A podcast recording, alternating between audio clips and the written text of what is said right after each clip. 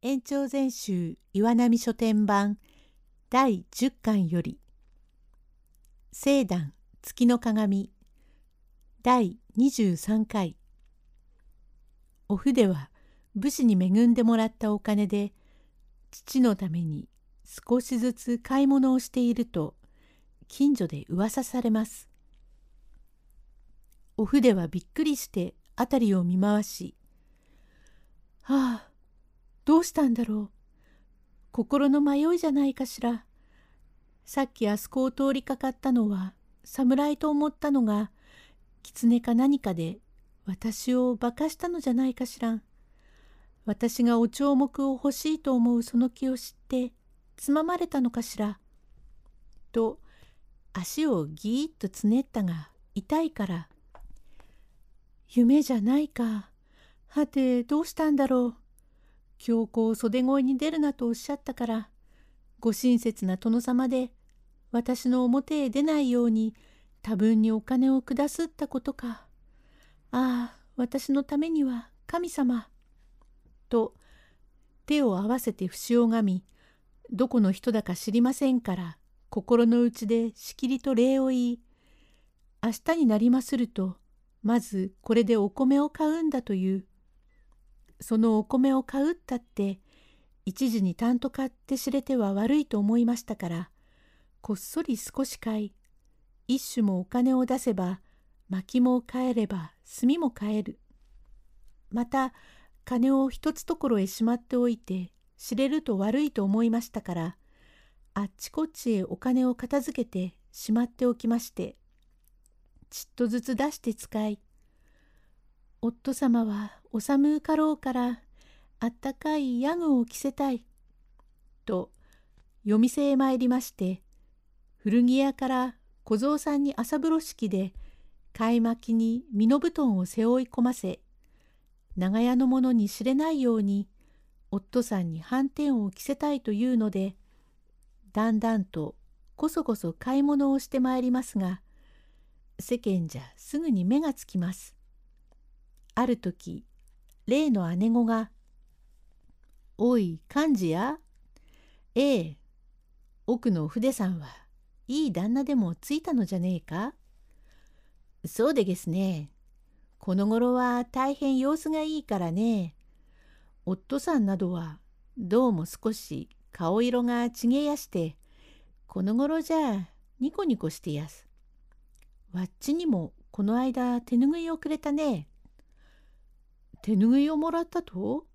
なんでもらったんだい？なんだって？たびたび水を汲んでやったり何かするんで大きにいろいろお世話になるってくれましたがあんまりいい心持ちだから匂いを嗅いだがちっともいい匂いはしませんね。やっぱり手ぬぐいの匂いがした。あの子なんぞに何かもらいなさんなよ。何でも旦那がついたにちげえねえ。ええ、なんだか知りませんが、その旦那ってえのがちっとも来るのを見たことがねえ。何でも夜中に来るんでしょうよ。どこかへお参りに行くって時々でしたが、どこか知れないところであってお金をもらってくるんでげしょう。あの親父がこの間ひげを剃りましたよ。白髪混じりのごま塩頭を言って新しい斑点を引っ掛けて座っていますが大きに様子が良くなって病人らしくなくなったが姉さんも序盤に新しい襟をかけたぜ。いいもんじゃありやせんが名線か何かの着物ができておつな帯を締めましたよ。良いなりをすると結び紙で働いている時よりやまたよく見えるね。ないない魚などを買って食う様子でげすぜ。この間も魚屋が来たら何がある？たらそれじゃあタラを送れってタラを買いやしたが病人にタラはようごぜえますかね。そんなことを気にしなくてもいいがどうも様子がおかしい。わっちも姉さんの顔が見てえから時々行くんです。この幹事が毎日のように来ては手伝いますから気の毒だと思っていますところへまた来て「お筆さん水を汲んであげやしょう」「おや幹事さん毎度ありがとう」「何どうせ幾度も汲みに行くんでうちの姉さんはきれい好きでもって亀の水を日に3度ずつも変えねえと棒振りが湧くなんてくらいで小便にでも行くと肘のところから水をかけて手を洗うっての大変なものでどうせついででけすから遠慮するには及びやせんよ。まことに毎度ありがとう。夫さんこんにちは。えいえどういたしやして。どうせついでがありやすから。なんでですね。お筆さんは親孝行で、お前さんはお幸せで、本当にご運がいいんで。第24回お筆はいつも水を汲んだりして手伝ってくれる幹事にお礼をしようとして隠してあったお金を見られてしまいます。用語解説謀反が起こり一か八かの気持ちが起こること孫右衛門何？そうでもありませんのさ。幹事。こんないい子を持ったのはあなたのご運がいいのでさ。何？運が良いこともありゃしません。今じゃ腰が抜けてしまって何の役にも立たなくなってますから。しかし毎度ありがとうございます。これ一人で何事も手回りませんところをあなたが水を汲んでくださったりその上ご親切に姉さんがまたたびたび気をつけておかずをくださりまことにありがとう存じます。おかげで親子のものが助かります。あなた姉さんによろしくおっしゃってくださいまし。じゃあ姉さん汲んであげよう。と井戸端へ行って水を手桶に3杯も汲んでやりました。お筆ちょいとちょいと幹事さん少し待ってください。ええ何です？少しあげたいものがありますから手ぬぐいのもらったのがあるんです。また手ぬぐいをかえ。この間ももらったのに。いえつまらんのですが、持って行ってくださいよ。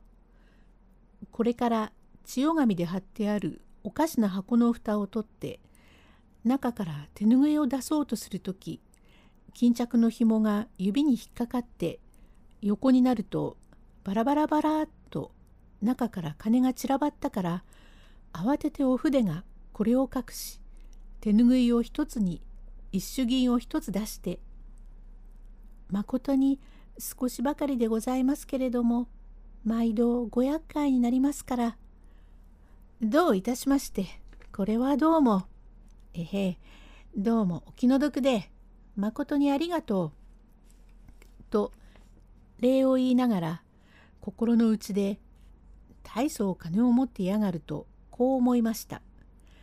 口々に分けてはありますが下へ落ちたが20両ばかり。ザラザラというのを欲張った目で見ると560両もあろうと思いました。こいつはなるほど姉さんの言う通り何でもあいつはいい旦那取りをしてこってり金をくれるやつがあるに違えねえ。あんなケチな千代紙で貼った糸くずを入れておく箱の中の巾着からざくりと金が出るんだからね。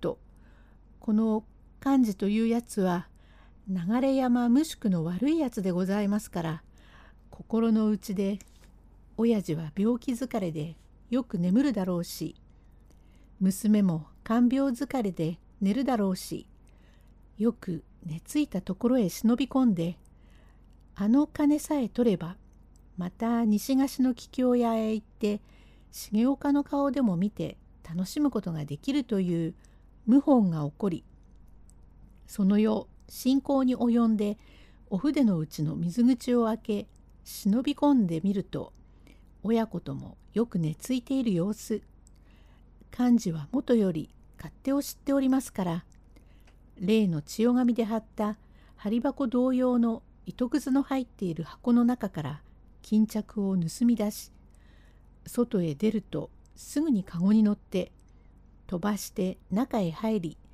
西菓子の桔梗屋という遊女屋へ上がりました。第25回へ続く